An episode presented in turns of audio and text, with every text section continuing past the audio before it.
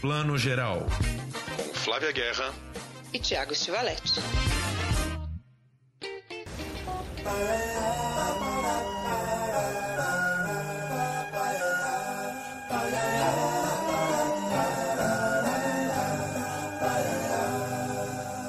There used to be a tower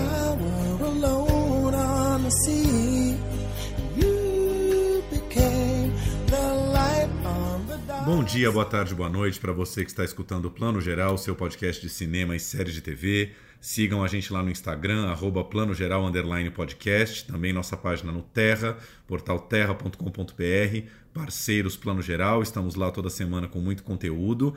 A gente acabou de ouvir Seal cantando Kiss from a Rose, uma música linda que eu amo de paixão desde a adolescência, uma música de 1995 do filme Batman Eternamente, o único Batman no cinema do ator Val Kilmer. A gente vai comentar daqui a pouco o documentário Val, um documentário fantástico sobre ele que está na Amazon Prime.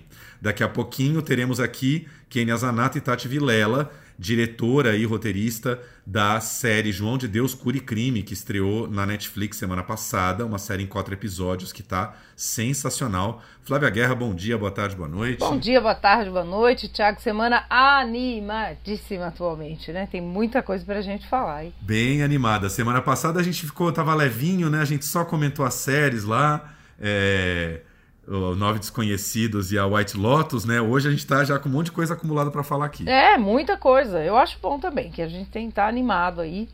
E aí a gente pode assistir muita coisa, indicar muita coisa. Vamos começar pelo quê? Vamos começar pelo Val. Esse documentário a gente já tava para falar é, já há algumas semanas, né? Já faz uns, acho que umas duas semanas aí que ele entrou na Amazon Prime. Se eu não me engano, é o primeiro filme da seleção do Festival de Cannes 2021 que chega pra gente aqui no streaming, né? Um documentário sobre a vida do Val Kilmer, esse ator que quem viveu os anos 90 lembra, né? Val Kilmer teve aí uma um certo poder como estrela de Hollywood, né? Começou ali meio manso, com o adjuvante de Tom Cruise no Top Gun, fazendo também o, o, o Top Gang, não é isso? Aquela zoeira dos irmãos Zucker maravilhosa, ele estrelava também até que ele teve um auge ali com Batman e tudo, e o documentário acompanha ele até os dias de hoje, desde 2014, já faz um tempo, né, sete anos, que ele é, foi acometido de um câncer sério na garganta e nem consegue mais falar direito, ele fala através de um aparelho na garganta, né, uma voz eletrônica. Então é um documentário que faz a gente acompanhar aí todo o auge e a decadência física do Val Kilmer, que é um pouco a vida de muita gente, né, gente? Auge e decadência, assim. Você gostou do filme? Eu gostei. Eu gostei. Eu gostei principalmente pelas imagens de arquivo, milhares, né? Que, que, por essa coisa louca que a gente já detalha aqui, né? Mas eu, eu achei as imagens de arquivo deliciosas e por a gente ver o Val Kilmer literalmente nos bastidores, né? Tem uma cena que ele deita no colo do filho é, que narra também o filme, né? Já como você falou, ele tem uma traqueotomia, então ele tem dificuldade para falar, né? Tem aquela voz muito complicada, fala com muita dificuldade. Então, essa coisa da intimidade, ele deita no colo do filho, né? No, no, no carro, no processo de filmagem, depois de visitarem a Juilliard, né? Que é a Juilliard, que é uma grande escola de atuação do mundo, né? Não é só dos Estados Unidos. Então a gente vai conhecendo melhor, literalmente, esse personagem que pra gente sempre foi um enfant terrible, né? Um cara problemático, que causava no sets. Eu, por exemplo, não fazia ideia de que ele filmou a vida inteira dele, né? Desde a infância com o irmão, que morreu muito jovem, até agora o cara tem um museu Valkyrie, né? um galpão imenso. Então, por essas coisas eu gostei muito, assim. Acho que mais pela curiosidade do filme. Hi, my name's Val. I don't do this with every interview I go on. Take you inside my home? I don't. But I'm going to.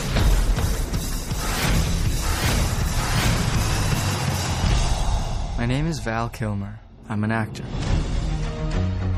I've lived a magical life, and I've captured quite a bit of it. Push the button! I was the first guy I knew to own a video camera. Here we are, filming ourselves. Is that a video rolling, yeah. Oh, that's really cool, Val. Pois é, a gente até comentou isso ao longo dessa semana, né? A admiração que a gente tem por, por pessoas que têm esse cuidado. Na verdade, é um, é um, é um impulso, né? Uma pulsão vital que a pessoa tem de se filmar e se documentar a vida inteira, né? Ele e o irmão é, mais velho, né, isso que acabou morrendo, que também tinha um talento cênico gigantesco.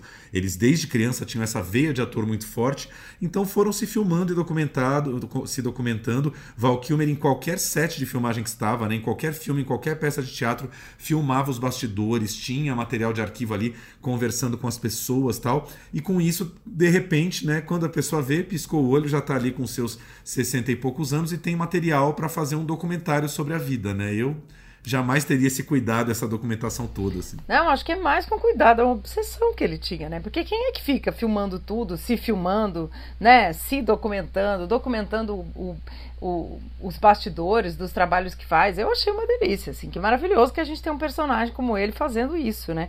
E eu gostei demais da, da, do episódio com o Marlon Brando, por exemplo, nos bastidores da ilha do Dr. Morro, né? 90 e pouco, né? 95 95, 96, enfim, que o Marlon Brando tá puto porque ele não para de filmar, né? E imagina, ele filmando com um ídolo dele, que é o Marlon Brando, mas você vê lá qual é a real do ídolo, né? Qual é a real das pessoas. E é louco porque como o filme vai passando também pela carreira do Val Kilmer, por esses grandes sucessos que foram filmes de sucesso, mas que para ele foram trabalhos terríveis, como o Batman, né? O Val Kilmer só confirma pra gente o que todo mundo já sabe que fazer o Batman é o pior dos trabalhos, né? Você se enfiar num, num figurino assim que tapa o seu rosto, ninguém nem vai ver que é você atuando ali embaixo, né? Ele fala que inclusive era um figurino asfixiante, né? Que ele sentia falta de ar. É, até filmes em que ele teve um pouco mais de prazer em atuar, mas foram imensos fracassos como a Ilha do Dr. Morro, que eu lembro que na época entrou na lista de quase todo mundo, assim, de piores filmes do ano, né? Foi um grande fracasso. Um filme do John Frankenheimer, que é um grande diretor dos anos 70, mas o filme foi um flop absoluto, né? Fez zero bem para a carreira do Marlon Brando, para o Val Kilmer Eden, enfim, filmagem toda problemática, enfim. O filme vai passando por esses altos e baixos. Agora, é engraçado, é, passei a admirá-lo, é isso que você falou, né? O Val Kilmer tem essa fama de Enfant Terrible, que deu muito problema nos sets, era ultra temperamental, mas ao mesmo tempo pelo filme, né, Flávia, parece um cara que está envelhecendo bem, assim, com esse câncer na garganta, com esse problema terrível, ele parece um cara que ainda encontra um prazer de viver e, de certa forma, ele, ele, ele aprendeu a lidar com esse câncer e dá a volta por cima e vive bem, né? É, ele, é isso, né? Essa curva do personagem eu acho interessante. Eu acho que a montagem do filme, ela, ela começa muito bem, né? Ele começa lá em cima, o texto é lindo, a infância e tudo. Depois do meio, eu acho que ele dá uma leve patinada, assim, na, na, condução da história em si. Mas é como eu disse, quem gosta de cinema, quem é cinéfilo, é tudo tão curioso, é tão interessante, porque a história do Val Kilmer, né, em uma linha, vamos pensar assim, que é uma, uma ilha de edição, uma linha, essa história dele, na outra linha narrativa, é praticamente a história do cinema americano, né, nos, nas últimas décadas. Então é uma delícia quando a história de alguém coincide com a história do cinema, né? Top Gun, por exemplo, né? e as, e as, as como, como é que a gente diz? Essa inimizade, para dizer o mínimo, com Tom Cruise, né? Até tem um momento ali no bastidor que ele fala mais isso, mais aquilo, sei lá, mais alegria, mais festa, não lembro o que, que é, e menos Tom Cruise. Maravilhoso, genial. É, tem um, tem uma, uma, um caráter esse filme assim que acho muito interessante, que é me lembra um pouco aquela citação do Shakespeare do, do Macbeth, que é, é a vida, é é? a vida é um negócio cheio de som e fúria no final significando nada, né? É meio isso, como a vida do Val Kilmer tivesse sido um grande turbilhão, né? Alguém que teve uma carreira meteórica, estourou no teatro, de repente Hollywood levou, ele virou uma grande estrela e aí assim muito rapidamente, se a gente pensar, né, em 15 anos de repente a pessoa é, já está esquecida, já está fazendo papéis menores, né? já, já não tem mais os holofotes de Hollywood, e de repente vem um câncer, quer dizer, a vida dele virou de cabeça para baixo muito rapidamente, né? Agora, uma coisa que eu não. Eu realmente eu tenho dificuldade de entender, que é uma coisa da alma do ator, que os atores têm, que eu jamais teria na vida, é essa necessidade de ainda sentir o carinho dos fãs. E como ele tem isso, né? Como é que uma pessoa da idade dele, da fragilidade dele, ainda se submete aí para uma Comic Con, ficar assinando autógrafo como Batman, que é claramente um filme que ele nem teve amor em fazer, mas a pessoa quer ter esse carinho do público e sentir que ainda é lembrada pelo público, né? Ou quando vai lá pro Texas, para aquela sessão de Tombstone, né? Que é um filme sobre a história dos Estados Unidos e tal. Como ele precisa desse carinho e sentir que as pessoas ainda lembram dele, né? É uma carência extrema que a gente sabe que os atores em geral também têm, né? É, não é que é uma regra de todo ator, mas, né? Muitos aí têm essa, essa, essa verve, né? E ele, sei lá, para mim vai ser o eterno Jim Morrison, né? No cinema às vezes mais Jim Morrison que o próprio Jim Morrison na nossa, né, na nossa memória. E é isso, ele tinha tudo para ser, né, um, um, Tom Cruise, é que horror compará-lo, né, ao Tom Cruise. Não quis, né, fazer mais o Batman porque estava de saco cheio dessa roupa, né? E muita gente perdoava umas chatices dele de bastidor, porque ele era também, e é, né, um ator genial, incrível, que entregava muito, que se entregava muito. Mas uma hora essa conta, acho que com os estúdios e com os projetos começou a não fechar mais, né? E ele foi caindo em projetos mais secundários, secundários, até que a gente meio, é, entre aspas, né, esqueceu dele, o que é muito cruel para um ator também, né? É muito cruel para qualquer profissional. Ninguém quer ser esquecido, ainda mais quando é apaixonado e dedicado. Então isso tem essa melancolia no filme, mas é, isso também é parte da beleza, né? Como você disse, momentos de sabedoria. Intelligent human being, but with the soul of a clown. I'd like to the world at the moment.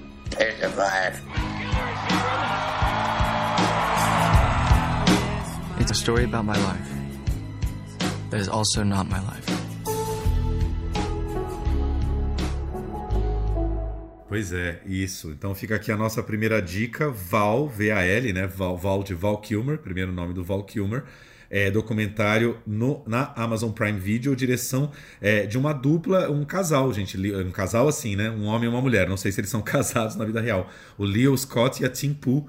É, de ascendência asiática, eles são os diretores de primeira viagem, primeiro longa deles, fazendo o documentário sobre Val Kilmer, que a gente esqueceu de comentar, mas também muito interessante. Quem faz a narração é, do documentário, em várias vezes em que o Val não pode falar por conta do seu problema na garganta, é o filho do Val Kilmer, né? O próprio filho faz essa narração um pouco como um legado que ele deixa pro pai, assim, né? Bem bonito. Sim, o Jack, né? Que, que, eu, que eu comentei, que eu acho que é bonito que a gente vê ele no, no, nos bastidores também. Então, é um filme também de família. Então, tem, tem vários filmes dentro desse filme Vale muito a pena. Depois contem pra gente o que acharam. Vamos agora para dicas de cinema, Flavinha Várias? Bora! Cinema sempre, né, gente? Não deixa o cinema de lado. Pois é, eu queria começar com um filme que eu vi semana passada com a nossa amiga Lupareja.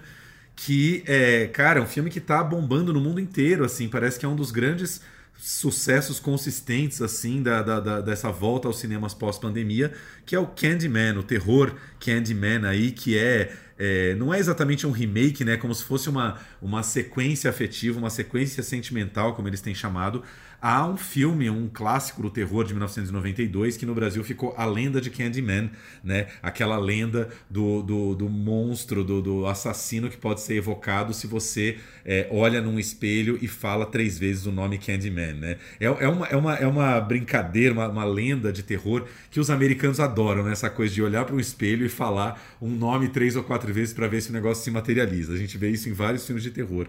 E aí, produção do nosso querido Jordan Peele, né, diretor do Corra, do Nós, né, um dos caras por trás da Blumhouse, aí a grande produtora de filmes de terror, e direção da Aninha da Costa, uma mulher negra, inclusive estava lendo agora antes aqui da gente gravar, que a Aninha da Costa já ganhou esse grande. É já entrou para a história aí como a primeira diretora negra a ter um filme no número um das bilheterias americanas, né? Tipo, fazendo história aí como a primeira mulher a conseguir esse tento. The urban legend is if you say his name five times while looking in the mirror, he appears in the reflection and kills you. Well, we're still alive. Let's go. A Ava DuVernay dirigiu é, esse filme, essa ficção científica, que custou mais de 100 milhões de dólares, mas acabou indo mal nas bilheterias. Né? Então a Ania da Costa acabou sendo agora a primeira mulher negra a conseguir é, esse primeiro lugar nas bilheterias americanas. O filme é muito legal, cara. É um terror assim bem na vibe é, do Jordan Peele, assim. Ele, ele retoma essa lenda de Candyman, mas agora é, num condomínio do subúrbio de, de Chicago, um condomínio que agora está gentrificando, né? Tá ficando um lugar assim de prédios muito chiques para grandes artistas plásticos e a galera meio é, descolada assim de Chicago, né?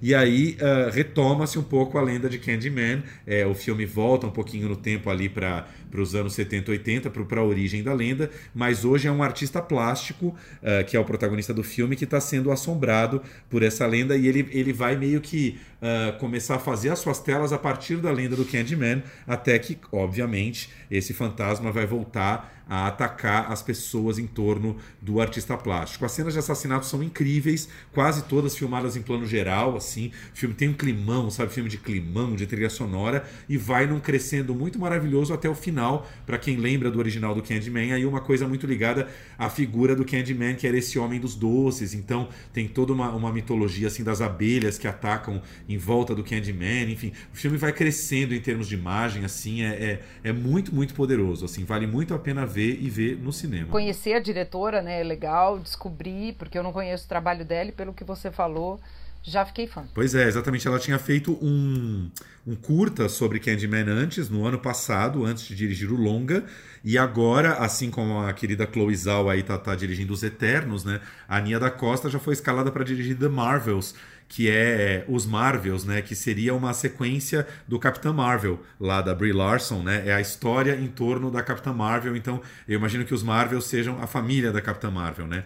Então, mais uma aí que muito rapidamente Hollywood está nessa agora, né? A diretora vai lá, faz um filme pequeno, bacana, dá, piscou o olho e já está dirigindo filmão blockbuster de super-herói, né? Acho digno, acho bom. Vamos ter mais mulheres aí na, na direção desses filmões de herói. É isso aí. E presença ainda no Candyman da Vanessa Williams, né, a atriz que estava bem sumida aí e, e que está no original do Candyman de 92, já fazendo a mãe é, do, do, do Candyman original e ela volta e gente, é como a Angela Bassett, assim, tá no formol, assim, você vê ela de 92 para cá, 30 anos passaram e parece que não passaram, a mulher tá linda, maravilhosa. É uma ceninha só que ela aparece, mas assim, tá diva num grau assim que você não acredita. Gostamos das divas. Aliás, a gente daqui a pouco vai falar é, daqui a pouco eu quero dizer, daqui a pouco, sempre, de Nicole Kidman, e a gente fica aqui cobrando que as mulheres estejam sempre divas, maravilhosas e tal, mas a gente gosta das divas também envelhecendo como divas, tá, gente? Quando a gente diz que tá maravilhosa, não significa que tá lá Nicole Kidman. Por exemplo, essa semana a gente viu Isabelle Huppert no Festival de Veneza, né, Thiago?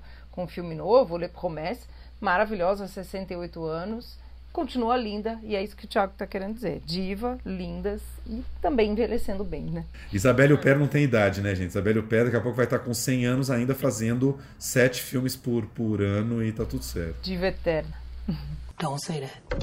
Candyman.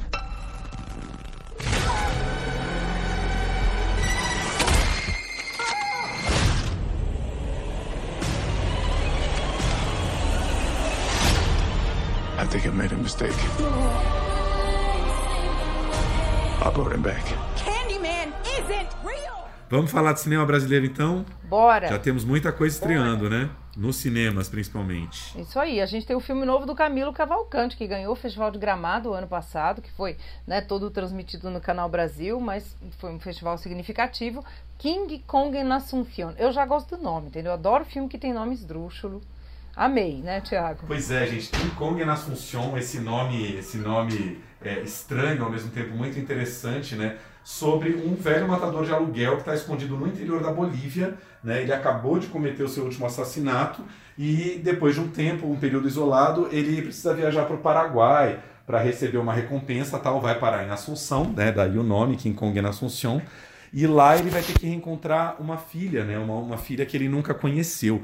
É um matador de aluguel que, né? É o, o apelido King Kong é porque ele é fortão, grandão, aí, né? E o filme faz uma viagem maravilhosa, foi muito filmado é, entre Bolívia e Paraguai mesmo, uma grande produção assim passada é, em outros terrenos latino-americanos.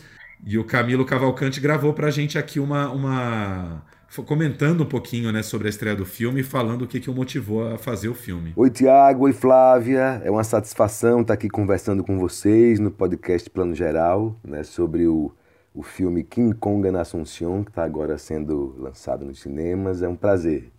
É uma produção que foi filmada na Bolívia né, e no Paraguai. É interessante que são os dois países da América do Sul que não têm acesso ao mar, né, isso por questões políticas e, e disputa territorial.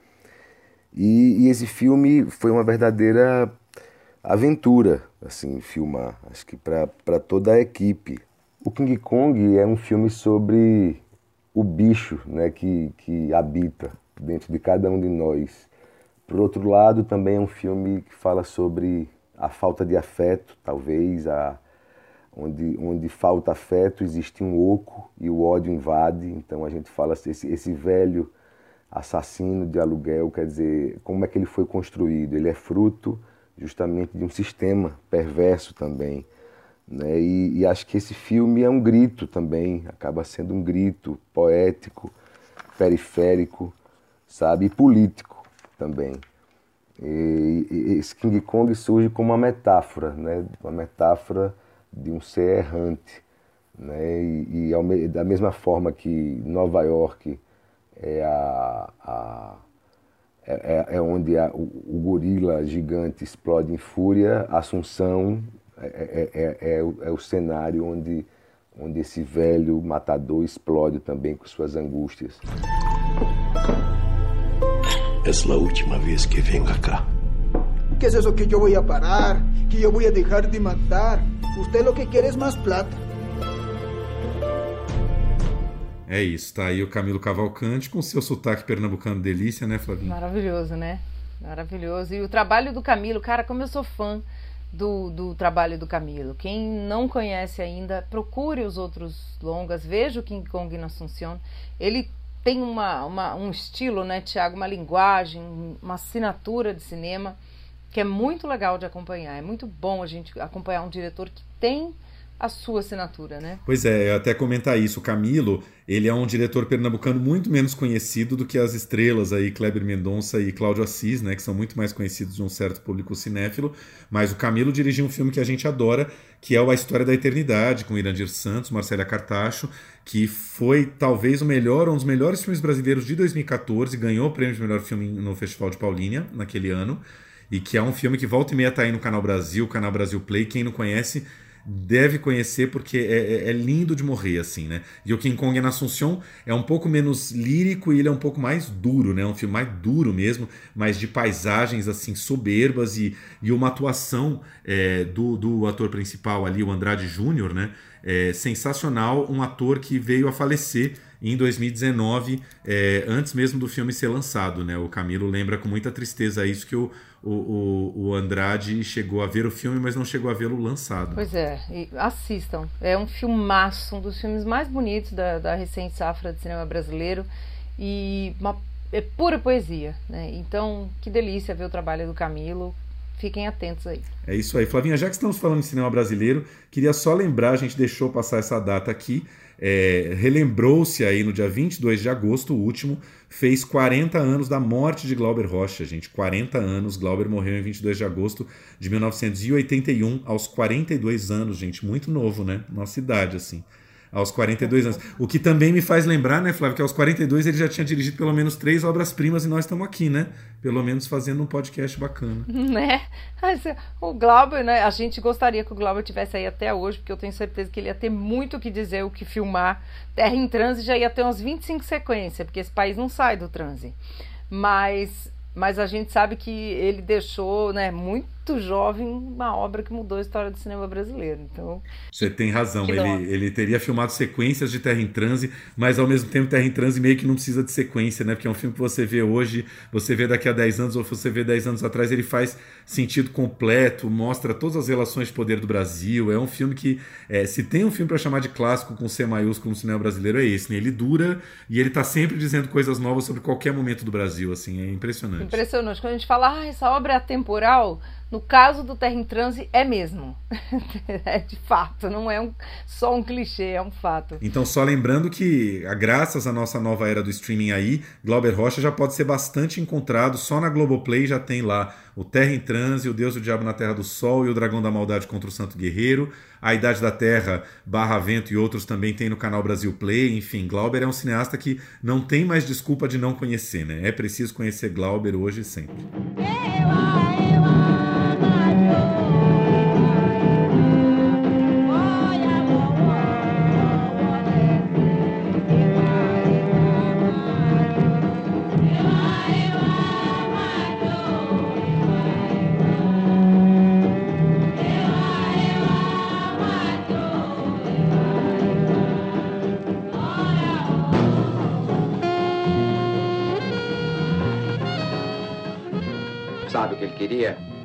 Usar toda a imprensa para fazer propaganda extremista. Usar o Vieira em função dessas ideias. Sabe onde ele está agora? Com o presidente, dizendo que o Vieira tem as bases populares. É verdade. Você pode até não amar Glauber, né? Não necessariamente o filme foi, eh, os filmes dele eram feitos para, nossa, adoro Glauber. Não, a gente aqui gosta mesmo, e, enfim. Mas eu conheço muita gente, é sempre uma questão, ah, não amo Glauber, não consigo entender, não termino os seus filmes. Não importa. É repertório, é é uma, é uma viagem pelo cinema brasileiro, pelas ideias do Glauber. Então, assim, não importa. O que importa é você entrar nesse universo e absorver o que tem que. que consegue, o que está de fim, o que é possível. É isso aí. E quem quiser entrar na viagem ainda tem o documentário Cinema Novo do Eric Rocha, né, que se não me engano também está na Globoplay, que também faz um apanhadão do cinema novo em geral e é uma delícia de ver. Assim. É, esse é outro imprescindível também. Olha, eu vou, eu vou mudar de assunto aqui agora para falar de um outro filme bem rapidamente, gente, que eu não posso deixar de dar esse serviço. Um filme imprescindível que você também não precisa amar, pode achar que ele ficou datado, não ficou. Dona Flor e seus dois maridos, Tiago, fez 45 anos. Você acredita nisso? 45. Um, né, uma das maiores histórias de bilheteria do nosso cinema. Né? Zé Vilker em estado de graça. Esse é um clichê, mas aqui é verdade também. Sônia Braga, então, nem se fala né? Bruno Barreto, acho que talvez acho que no seu melhor filme e ele está disponível, estreou essa semana no MUBI, que nós amamos. MUBI, amamos você. Só um spoiler aqui rapidinho, o MUBI vai fazer uma mostra maravilhosa com trocentos filmes de Almodóvar, mas isso a gente fala depois. Eu quero rever Dona Flor, quero muito, que é um filme que eu vi lá atrás, é aquele filme que é, né, tá sempre presente nas nossas vidas, mas a gente acaba não revendo. Quero parar e rever, sim. Sônia Braga, linda, maravilhosa. Saudoso José Wilker e Mauro Mendonça. É, quando você revir, volta aqui que a gente aí faz um, um batidão, um debate legal sobre Dona Flor, porque realmente esse é outro que tem que ver. Tem que ter esse repertório, gente. Você tem mais uma dica de filme brasileiro, é isso? Cinemas também? Eu tenho. Cine... Esse, na verdade, está no streaming. Estreou no Canal Brasil, já está agora nos streamings. E bacana, vou dar um serviço antes, se chama ó, Tenório e os Sonhos de Judô é sobre o Antônio Tenório, que é o maior medalhista paralímpico né, brasileiro de judô, incrível. Ele está com 53 anos, ficou em quinto lugar nessa Paralimpíada, Thiago. Mas você acha que ele foi mal? 53 anos e pegou Covid em março. 80% do pulmão afetado, se recuperou e foi para a Paralimpíada. Quando ele pega um quinto lugar, não é que, nossa, perdeu o pódio, ele continua sendo incrível. E já está classificado, né, selecionado, enfim, para Paris. Então, Paris, ele diz que vai recuperar o pódio dele, a medalha dele, e aí se aposenta. Olha que incrível. O filme conta, o filme, o filme é bem bacana. Ele é dirigido pelo Eduardo Hunter Moura, que já tinha dirigido um outro filme sobre ele em Pequim, mas dessa vez é uma viagem da equipe, né, da seleção brasileira de judô paralímpico pelo Japão, num momento ali de treinamento. Vamos ouvir um pouquinho o que o Eduardo falou sobre o projeto e aí eu volto aqui para dar o serviço completo. O filme é está finalmente também com a versão com acessibilidade, uma maneira da gente falar deles com eles e não falar sobre eles sem incluí-los. Então é um momento, inclusive, muito importante e, e estamos muito felizes com isso. É, é um filme que é, é uma aventura no Japão, eu gosto de brincar, é, porque nossos atletas é, deficientes visuais paralímpicos são convidados para treinar lá e eles têm que não só lidar com os adversários no tatame, mas com as dificuldades de usar um bebedouro em japonês, que é super tecnológico, dificuldade de convívio uns com os outros, impressões da comida, da saudade de casa e a relação com os anfitriões, né?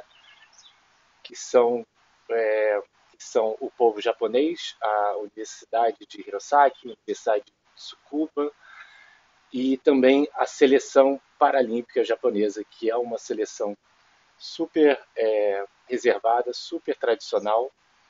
Que a gente fez ali foi conseguir um acesso raríssimo que a televisão japonesa tão, não costuma ter, então a gente teve um acesso muito exclusivo desse encontro entre brasileiros e japoneses e foi muito interessante, muito divertido ver esse, essa comunhão entre eles, ver como, apesar de adversários eles é, partilham muitas coisas em comum. Isso faz dele um filme emocionante, um filme alegre. So we are heard about the, you know, all the clues. You are the champion. Champion. Thank you. Tá perguntando como é que você faz pra se manter esse campeão, esse monstrão. A experiência é legal, né? Um lugar onde todo mundo do judô queria estar pelo menos uma vez, né? É, de fato, a gente né, passou esses momentos tão difíceis nesses meses e esse filme é esse filme inspirador. Dá pra gente entrar nessa jornada, né, entender essa intimidade, esse trabalho do dia a dia desses atletas. Acho uma delícia a gente ver essa história né, que, que é uma história de atletas, a gente está vendo e todas as coisas que eles têm que superar, como o Eduardo falou, que são até divertidas demais no filme. Então fica a dica aqui com acessibilidade, né, audiodescrição para quem é deficiente visual e a legenda descritiva para quem é deficiente auditivo. Isso é muito legal. Sonhos de judô, né? Tenório Sonhos de Judô em várias plataformas aí para todo mundo assistir aproveitando o final da Paralimpíada, que se eu não me engano terá terminado neste último domingo, não é isso? Isso aí, termina nesse, nesse fim de semana. Exatamente. Então essas foram as nossas dicas da semana.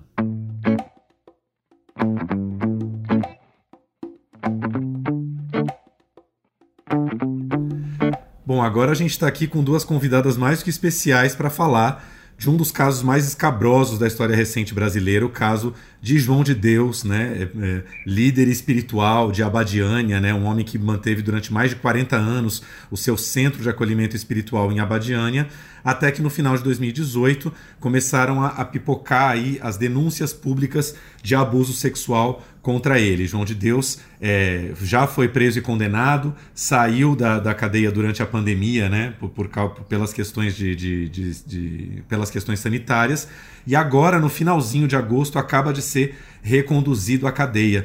E a gente vai falar sobre uma série incrível que foi lançada há alguns dias na Netflix, João de Deus, Cura e Crime, produção da Grifa, uma série fantástica em quatro episódios. E a gente está aqui para falar com Tati Vilela, diretora da série, e Kenia Zanata, roteirista e produtora de conteúdo da série. Queridas, muito bem-vindas aqui ao Plano Geral. Oi, obrigada. Sou a Tatiana, prazer Adorei o convite. Obrigada, gente. Tiago e Flávia, sou a Kênia. Prazer enorme estar aqui. Acompanho o podcast desde o primeiro episódio. Parabéns pelo trabalho de vocês. Muito obrigado. E eu acompanho a Kênia há uns 22 anos, que ela é minha amiga querida do coração, amiga pessoal. Precisava falar, pronto, falei. Acompanhamos. Esse é um podcast que a gente faz referência aos amigos. A nossa amiga Luciana Parejo, que vai ouvir nosso, a gente de novo, tá maratonando o podcast. E ela tá vendo que a gente toda hora faz referência. Não ouvi esse filme, a Parejo adora esse filme. A Kênia vai gostar gostar dessa série. A Luciana Coelho escreveu na Folha. Então a gente adora quando amigos queridos fazem coisas bacanas que a gente pode falar aqui, né, Tiago? Sim. Queridas, queria que vocês começassem contando um pouco é, como, como surgiu o projeto, como vocês escolheram esse tema para mergulhar e como é que foi essas primeiras conversas com a Netflix, como a Netflix se interessou por uma série com esse tema, enfim. Bom, vou começar aqui como foi comigo, depois a Kênia conta mais proximamente de dentro da grifa, porque eu fui convidada né, para fazer a série. É, o César Charlone estava no projeto junto com o Maurício. Eu sou parceira há muito tempo do César e estudei também junto com, com o Fernando na, na FAAP, então a gente é amigo bastante tempo. O primeiro documentário, dos primeiros documentários que eu fiz como assistente de direção ainda, foi na Grifa, é, com Joel Pizinho, 500 Almas. Filmei com Mário Carneiro, fotógrafo do, do Glauber. Imagina, né? É, então, assim, foi um encontro, foi um convite, uma surpresa para mim. Não sabia que eles estavam fazendo esse projeto. Depois de muito tempo, a gente não tinha trabalhado, trabalhado junto. Então foi um convite bastante surpreendente que me deixou muito feliz porque eu tinha uma história pessoal já com João de Deus. Eu já tinha ido para lá, eu já tinha filmado um episódio para National Geographic sobre tratamentos polêmicos, mas muito mais curto, de outra dimensão e outra profundidade. Inclusive era um entre outros tratamentos de um episódio e tinha ido para lá também como experiência pessoal, um pouco como paciente assim. Então foi um convite que eu falei assim, nossa, voltando agora, depois de tudo isso, né? Quando eu fui, obviamente, não tinham rolado os escândalos, eu não sabia de tudo aquilo. Então foi um encontro de amigos, né? De duas pessoas assim muito próximas de muito tempo na vida, com outra uma outra história que também tinha uma história pessoal. Então foi assim que eu recebi o convite. Aí a A Kenia pode contar da Netflix, né, Kenia? Como é que foi isso? Sim, bom, eu, eu, trabalho na Grifa com o Maurício Dias o Fernando Dias já há algum tempo, fiz vários projetos com eles. E uh, havia essa conversa com a Netflix sobre várias ideias que a gente poderia desenvolver para a plataforma e uh, eles estavam particularmente interessados por esse caso do João de Deus, né, que tem vários aspectos que podem ser explorados nessa história. E, ao mesmo tempo, o Maurício Dias, que assina a direção da série junto com a Tatiana, ele entrou em contato, por uma coincidência, por uma pessoa conhecida, com a Andrea Manelli, que acabou sendo uma das protagonistas dessa série, né, que tinha sido vítima de abuso por parte do João de Deus e que queria contar essa história. Estava né? procurando uma maneira de contar essa história e começamos a conversar. O Maurício entrou em contato também com outras pessoas ligadas a essa história, como a advogada Luísa Eluf, que também está na série, como a promotora Gabriela Mansur. E a partir disso, a gente desenhou, já com a Tatiana entrando no projeto, discutimos um, o que seria um, uma primeira versão desse projeto, já em quatro episódios, e apresentamos para a Netflix. Uh, eles gostaram, eles tiveram várias propostas uh, de projetos sobre esse caso, mas uh, a nossa é que acabou sendo escolhida pelo acesso que nós tínhamos, pela equipe criativa que nós tínhamos.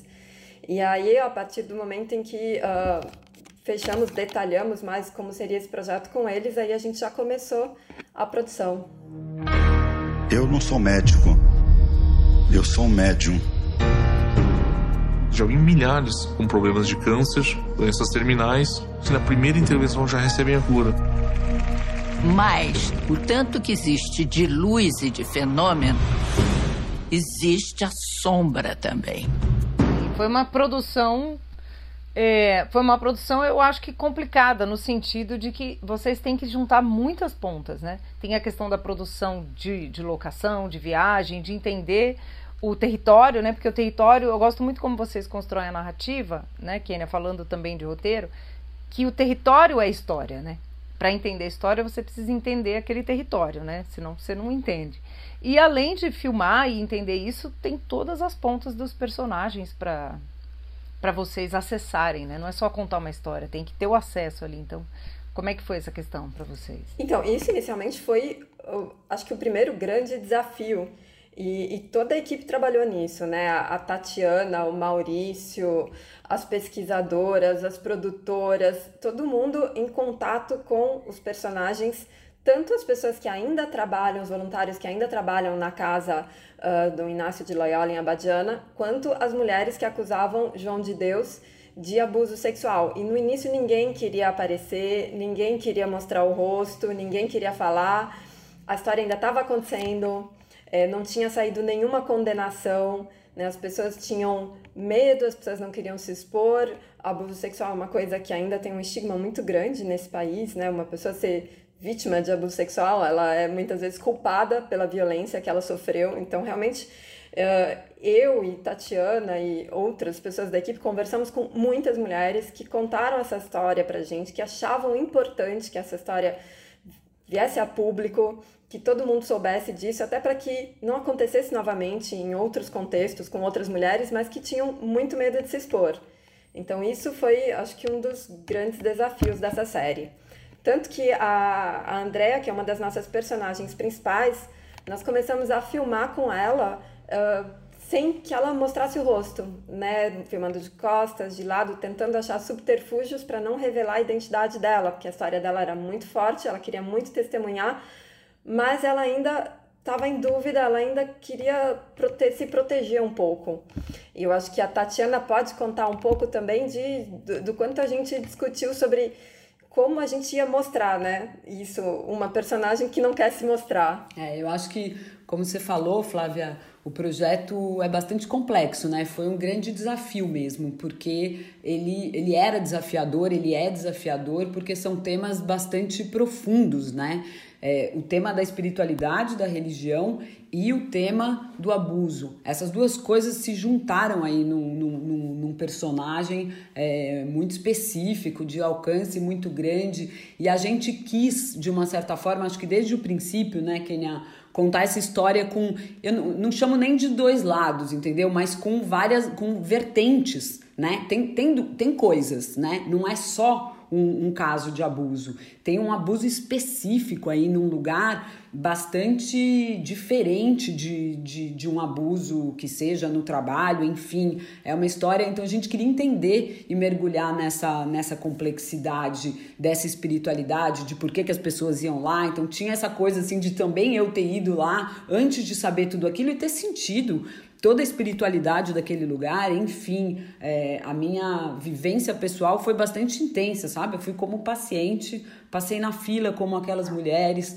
tomei medicamento como elas, vivenciei aquilo tudo durante um final de semana de forma bastante significativa. Então tinha essa intenção de também entender e mergulhar nesse lugar. E, e foi isso que a Kenia falou, assim, a gente encontrou dificuldade dos dois lados, porque as pessoas de lá que a gente também queria entender o funcionamento daquilo tudo, não queriam falar. Nem os voluntários, nem as pessoas da casa, nem o João, nem os familiares dele, enfim, a gente não tinha acesso a isso, assim como as mulheres que foram relatar os abusos também não queriam mostrar. Elas topavam, inclusive, falar com a gente, né? Então eu e a Kenny a gente conversou com muitas mulheres, mas nenhuma delas estava é, é, preparada cá entre nós para realmente dar as caras, para inclusive é, aparecer num, né, num, num, canal, num streaming do tamanho da Netflix, porque significa você dar a cara para uma visibilidade que o mundo vai te conhecer. Ah, não, aquela pessoa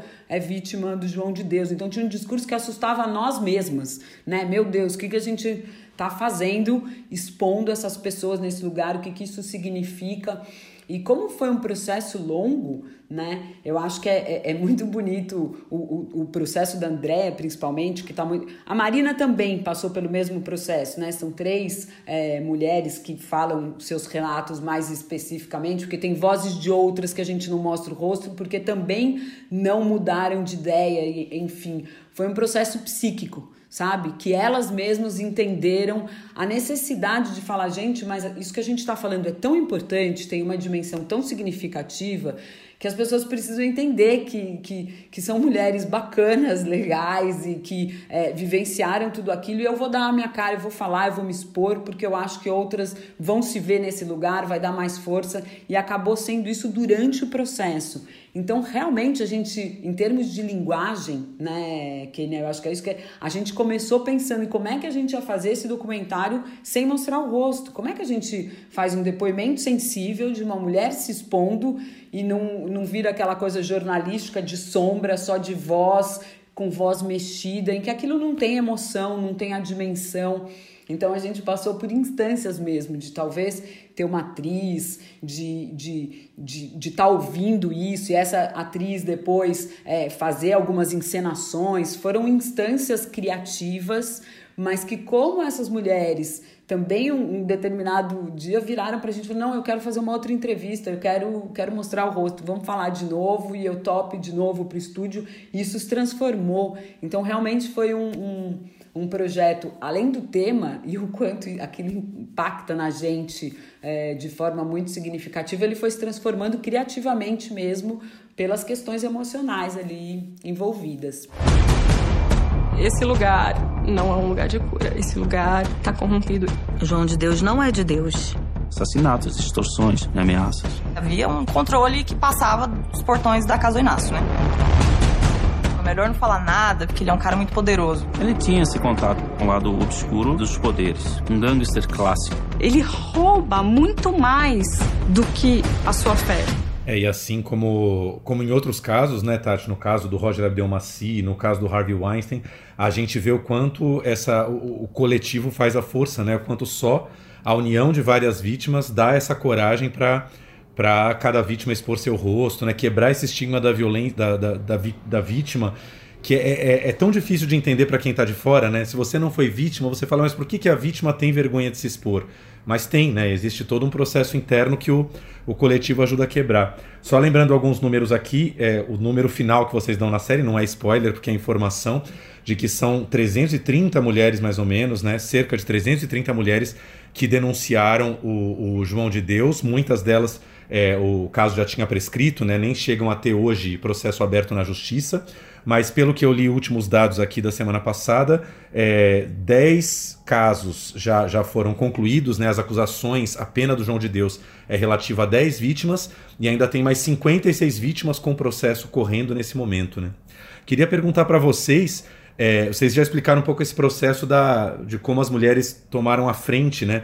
Mas eu acho que a coisa mais linda da série é ver o quanto é uma série sobre as vítimas e não é sobre o João de Deus. Pensei muito sobre isso vendo os quatro episódios. Podia ser uma série mais centrada em João de Deus, mas de alguma maneira as vítimas vão vão dominando a série e tomando a, a, a força da coisa. Assim, se isso sempre teve no plano de vocês ou se ou se se o material foi dizendo isso. Ah, no meu sempre teve. Eu ia dizer a mesma coisa. Eu ia dizer a mesma coisa, que sempre teve que isso era uma discussão que a gente tinha desde o início, né? Eu, a Tati, todas as outras pessoas da equipe, era uma equipe muito feminina, é, que era importante justamente não deixar que a figura dele né, esmagasse a figura dessas mulheres. Por isso também essa preocupação, né? Porque a gente vê o rosto dele, sobretudo no início da série, o tempo todo. Se a gente vai ter essas mulheres que não querem mostrar o rosto, como fazer com que elas tenham também esse peso na história, com que elas também emocionem as pessoas. É... Então eu acho que isso também, o fato delas decidirem que elas queriam se mostrar, acho que também foi uma tomada de consciência delas do tipo, a gente tem que ocupar esse espaço. Né? A gente tem que uh, ocupar esse lugar para narrar a história e, e, tomar as rédeas dessa história, contar o nosso ponto de vista, senão vai continuar sendo o ponto de vista dele, como sempre foi ao longo de todos os anos, né? Não, era, era complementando assim. É... Eu tenho a sensação que esse sempre foi um ponto de partida e, né, de, de, de assim, é, a história afeta as mulheres de uma maneira muito contundente e éramos uma equipe feminina e desde, desde o princípio era isso que nos motivava, inclusive, a contar essa história, porque senão acho que a gente quereria estar longe dessa história. É, mas de uma certa forma a gente constrói e conta a história do João, mas com essa intenção de um pouco entender a importância e, e, e, o lugar onde ele chega, né, de realmente uma construção de um mito espiritual, de, em que as pessoas realmente se motivaram, não era uma história tão simples assim, né, que poucas pessoas, sabe, eram 5 mil pessoas que estavam ali atraindo a televisão, reportando, lidando, e então é, eu acho que era é, a importância, inclusive, do primeiro episódio, que acho que é mais focado na figura dele, foi justamente para dar a dimensão do quanto essas mulheres é, facilmente são é, levadas num lugar de vulnerabilidade, de extrema sensibilidade, de doenças, enfim, de várias questões, a encarar aquilo de uma forma estranha. Foi, é, era, era esse, esse lugar, eu fico até feliz de ouvir isso, porque a gente acabou tendo muita dúvida mesmo, né? Aonde que a gente e a gente queria chegar neste lugar mesmo, claro que, que, a, que a história delas é, é muito fundamental. É, e ainda complementando, o que eu mais tenho ouvido uh, das pessoas ao meu redor que assistem a série falam: ah, vocês conseguiram ser muito respeitosos com as pessoas que frequentavam aquele lugar. É, e isso era uma preocupação, porque isso também equivalia a ser respeitosos com as mulheres né, que foram até lá e, e, entender o que, que as pessoas iam buscar naquele lugar e o que muita gente encontrava, o tipo de conforto espiritual que muita gente encontrava. Também houve uma grande discussão dentro da equipe, desde o início do projeto, sobre uh, a gente vai tentar provar alguma coisa sobre as curas do João de Deus, se ele curava ou se ele não curava, se ele era um curador real, se ele era uma fraude, um charlatão.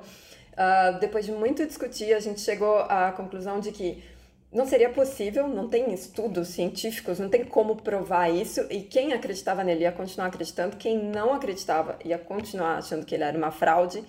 Inclusive, dentro da equipe, tínhamos opiniões muito divergentes sobre isso, mas que era, era muito necessário respeitar as pessoas que frequentavam aquele lugar, e que isso era importante. E recriar a atmosfera daquele lugar, né? Aquela atmosfera de acolhimento que as pessoas efetivamente encontravam lá, porque só assim o espectador ia poder se colocar no lugar das nossas protagonistas e entender por que, que elas foram lá, por que, que elas ficaram, por que, que no momento do abuso foi tão difícil entender que aquilo que estava acontecendo era um abuso?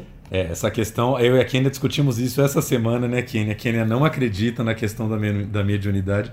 Eu acredito um tanto, já tive uma adolescência muito ligada ao kardecismo, acredito um pouco. Tatiana também acredita um pouco, pelo que eu entendi, né? Sim, sim, eu acho que é, é eu, eu, na verdade, foi isso, assim, eu fui para aquele lugar... É que eu tinha já é, visto como documentarista, em que eu senti uma energia e uma história, e, e, e, meio que por curiosidade, não estava doente, fui com a minha mãe que também não estávamos doentes, mas num certo ambiente esse de reflexão. Eu, eu, eu não acredito nessa cura que, ah, não, é, é um homem que cure, mas eu acredito que energeticamente as pessoas, a mentalização, aquilo que você faz com seu próprio corpo, com seu organismo, realmente reverbera. Então eu acho que ele era um canalizador de gente que estava nesse lugar, assim como a. É, a biógrafa dele fala na nossa série, aquela corrente, aquelas 500 pessoas todas meditando durante três horas de olhos fechados, reverbera uma energia, né? Como você entra numa igreja, num templo com muita gente junto. A energia tá ali. Então é nisso que eu acredito. Não é um depósito de uma fé de uma pessoa realmente que cure necessariamente. Isso eu sou mais cética, né? Não é uma varinha de condão ali que, mas eu acho que todo esse ambiente que a né, que a Kênia descreve, que eu vivenciei lá enquanto ele estava em funcionamento, realmente numa época que ia muita gente, gente, muita gente. E tem uma, tinha uma coisa realmente muito é, impressionante porque tem uma certa paz e muita gente doente, aflita, de, do mundo inteiro, 5 mil pessoas aflitas do mundo inteiro, com línguas que não se falam, porque as pessoas falavam quatro, cinco, seis línguas diferentes, e existe uma comunicação e uma coisa que, que flui, né? Eu é, é, algumas vezes percebi energias esquisitas, quando eu ia dormir, eu sentia umas energias esquisitas, confesso. Assim, os sonhos não eram todos é, brancos, com todo mundo de branco, como aquela história, mas é, obviamente dizer que eu ante, antevi coisas, não. Agora, mulheres lá é, que a gente ouviu, né, que depoimentos de pessoas que inclusive não se expõem e que são mais sensitivas, coisa que a gente acredita um pouquinho, então, né, Tiago, perceberam coisas muito esquisitas, muito distintas, coisas meio obscuras ali. Então, enfim, é, acho que é isso. É, tem realmente gente que não acredita em nada disso e acho que a gente respeita do mesmo jeito. Né? Acho que esse é, é, um, é um olhar que a gente tentou ter e que eu também fico feliz com um certo reconhecimento das pessoas que têm assistido, que têm, têm falado sobre isso. E, isso pra gente, né, que era um ponto de partida, a gente achou isso é a base, mas a gente entendeu agora o quão isso foi difícil de se conseguir, e no fundo era a essência do nosso projeto, sabe? Olhar com esse respeito, ter um pouco essa essa coisa assim, ó, vamos mostrar a verdade daquilo que a gente viu, com verdade. Aí cada um entende como, como achar melhor, né? Tanto porque se você não respeitar e, e não contextualizar para o seu público, né? Até o internacional também, que aquilo é sério, que as pessoas que estão lá estão numa vibe séria de respeito, de acolhimento, você também não envolve o público e a opinião pública na, no que as mulheres passaram, na gravidade daquilo, né? Porque elas estão num lugar com, em que elas se querem e estão se sentindo supostamente acolhidas, elas estão vulneráveis, elas estão desarmadas, né? Elas estão numa energia de acolhimento e não numa energia em que é um lugar que ela teria que ir armada, cética, né? Duvidando, né? Porque alguns ambientes que a gente frequenta, obviamente, que a vibe é outra, né?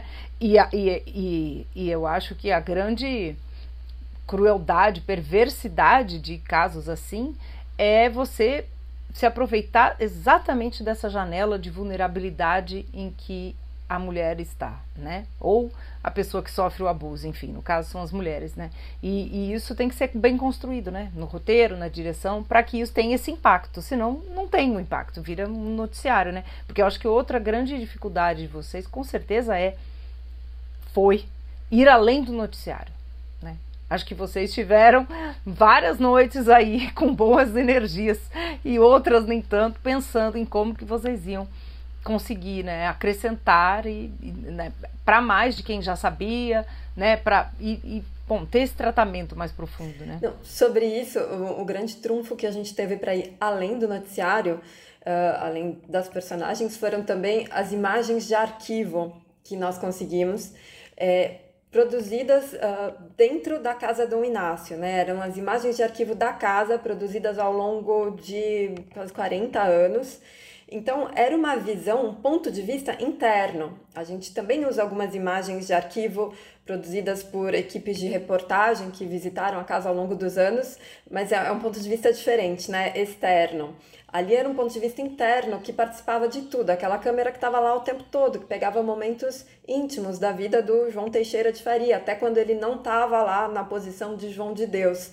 Então, acho que isso também é o que nos permite levar o espectador para dentro da casa, colocar ele naquela mesma posição em que as mulheres, as nossas personagens chegaram lá, né? E eu acho que isso é, é o grande, um dos grandes diferenciais da, dessa série. Eu, Achei importante, Flávia, você falar dessa história, né? De, de, de, eu acho que justamente esse lugar do abuso que a série tentou retratar e que não era um ambiente que as mulheres vão desse jeito armadas para. E foi isso que a gente tentou construir mesmo. E acho que sim, as imagens de arquivo nos ajudam a entender esse lugar. Tanto que você viu, a gente encontrou nas imagens da casa a Andréia, nossa personagem, lá 20 anos atrás, servindo né? Sendo assistente do João ali, completamente envolvida com toda aquela história e, e, e, é isso, tomara que tenha ficado essa, essa sutileza justamente dessa perversidade, de como é, se, se coloca um lugar de que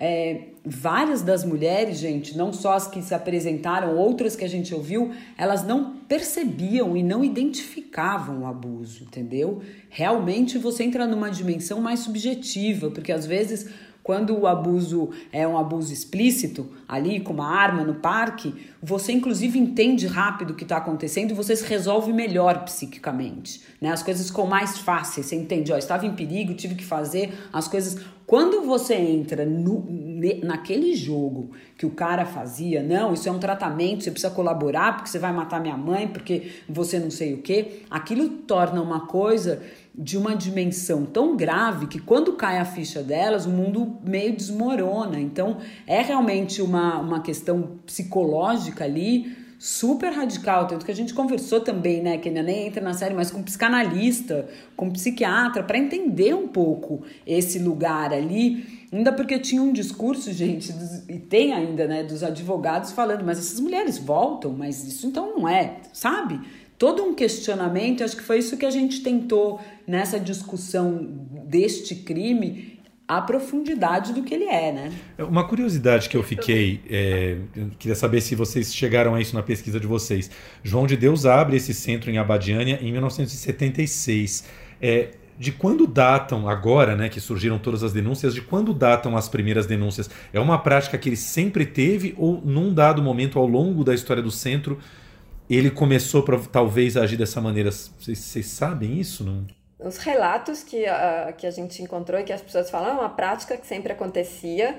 Agora, dez anos antes, isso a gente menciona na série também, desse grande escândalo, né, em que várias mulheres denunciaram ao mesmo tempo, uma pessoa, uma jovem né, de 16 anos, ela denunciou sozinha e foi à justiça e o projeto correu, o, o, perdão, ela foi à justiça e o processo correu e ele foi absolvido.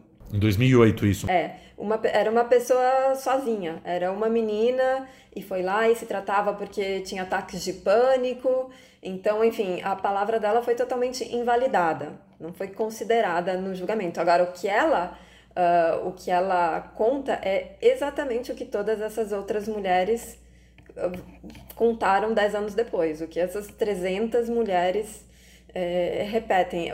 O que é muito impressionante, é, né, Tati também teve essa impressão quando a gente conversava com as mulheres, era que tudo se repetia, ele falava as mesmas frases para elas, ele eram, passava pelas mesmas etapas durante o abuso. Isso era muito impressionante. É, mas é, os relatos são anteriores, inclusive à, à, à, construção da casa, né? Tem histórias de abusos anteriores, é, do tempo em que ainda não existia a, a, casa naquele lugar, mas os relatos é isso, são desde sempre. E aí, é, é tudo isso, com o passar do tempo, acho que foi se esquematizando como realmente né, uma prática de aí acobertamento, de aí a polícia, né? Isso que a Kenia falou, e daí essa, essa menina vai denunciar, aí a delegada não acolhe, aí né? Essas coisas foram virando esta máfia que vai, é, é, por conta deste é, crescimento e deste dinheiro e dessa visibilidade, dessa transformação, é, vai sendo tomada conta por todos ali na cidade, né? É uma coisa. Todos, desculpa falar dessa forma, não todos na cidade, mas várias pessoas envolvidas, claro, né, gente? Não, não são todo, não é todo mundo que estava lá, que acobertava, enfim, é até uma responsabilidade, mas é isso, muita gente ajudando a é, continuar com tudo aquilo é, em pé, né? E uma das coisas que sempre que me chocava, achava uma das coisas mais dolorosas nos relatos das mulheres, é que quando elas diziam, né, durante o momento do abuso, elas falavam, eu achava que estava alguma coisa estranha, aquilo não me parecia correto, mas era ele, como eu ia duvidar, né, como eu ia desconfiar de uma pessoa como ele, que fazia tanto bem, né, e, e isso eu acho que também uh, mostra pra gente uh, essa questão de ser mulher nessa sociedade patriarcal, nessa sociedade machista, né, a gente é levado a duvidar da nossa própria percepção sobre o que está acontecendo, né? E eu acho que isso pode ser extrapolado para outros, outros casos, não só para esse caso do João de Deus. E isso era uma coisa que a gente queria também muito com essa série. Não falar desse caso de uma maneira sensacionalista, trazer detalhes de abusos. A gente queria partir dessa história e abrir um pouco mais a discussão né? Porque é isso.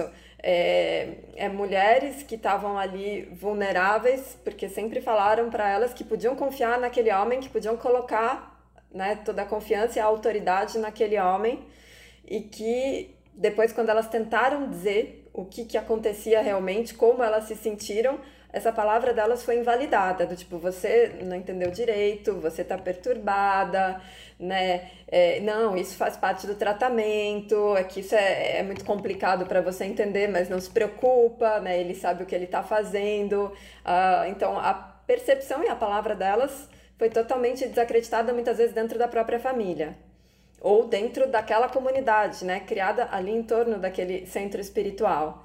E isso acontece em tantas outras esferas. Tem um momento, eu até comentei isso com o Thiago no fim de semana passado, que eu maratonei né, no, no primeiro fim de semana, que eu gosto muito da construção de roteiro de um momento muito específico quando a Luísa Najib, né, Eluf, que é a advogada que representa elas, e tem um advogado que pegou o primeiro caso de um grandíssimo escritório de São Paulo, e vocês constroem essa, essa paridade, ou disparidade, né? Dele dizendo, ai, ah, fiquei muito chateado, até onde deu para ele pagar, a gente defendeu com muito amor e carinho, mas depois ele sofreu uma asfixia financeira e corta para ela dizendo: Eu vou até o inferno, eu vou até o, o tribunal de Haia, eu vou até a corte latino-americana, eu vou onde tiver que ir para essas mulheres, se elas não tiverem mais dinheiro, eu vou onde for. Então, assim, eu gosto muito porque é essa postura, né? Essas mulheres e as que as defendem, como a Luísa, estão defendendo o óbvio, né? É o óbvio, devia ser, né? Estão defendendo a dignidade dessas mulheres. Acho que é isso que ela fala, né?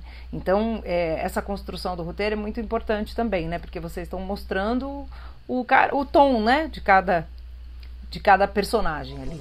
Eu sei o que aconteceu. Você era induzido, você, você ia fazendo. Que ele usava da fé das pessoas e da vulnerabilidade extrema dessas mulheres. Eu nunca me conformei com o que ele fez comigo. Eu transformei a minha dor em força.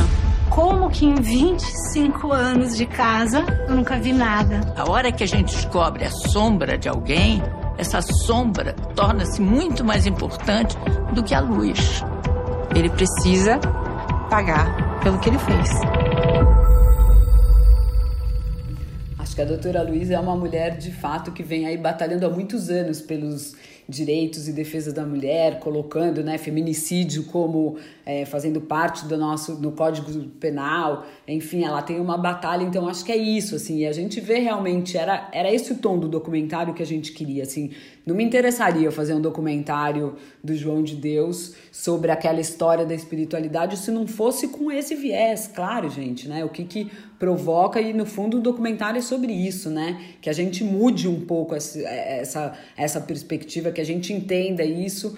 E eu acho das maiores é, felicidades é o cara ter ido para cadeia de novo, né? Acho que é uma é, coincidências ou não, que eu não acredito, eu acredito nessas energias todas aí que a gente está falando, mas que sair o cara ser preso de novo, acho que tem um, um significado realmente, de a gente começar a falar assim, gente, como é, como é que faz, né? Continua, tá aí, a gente vê, precisa, como você falou, né, Tiago, precisa de muitas mulheres, é a voz de 300 para um cara dizendo que não, né? Então a gente ainda precisa de muita mulher falando a mesma coisa para que a gente se acredite e mesmo assim a justiça ainda fica num, né? Numa coisa assim, ah não, vai, mas é tá mais velho, ah não, mas a covid, ah não, mas vamos, né?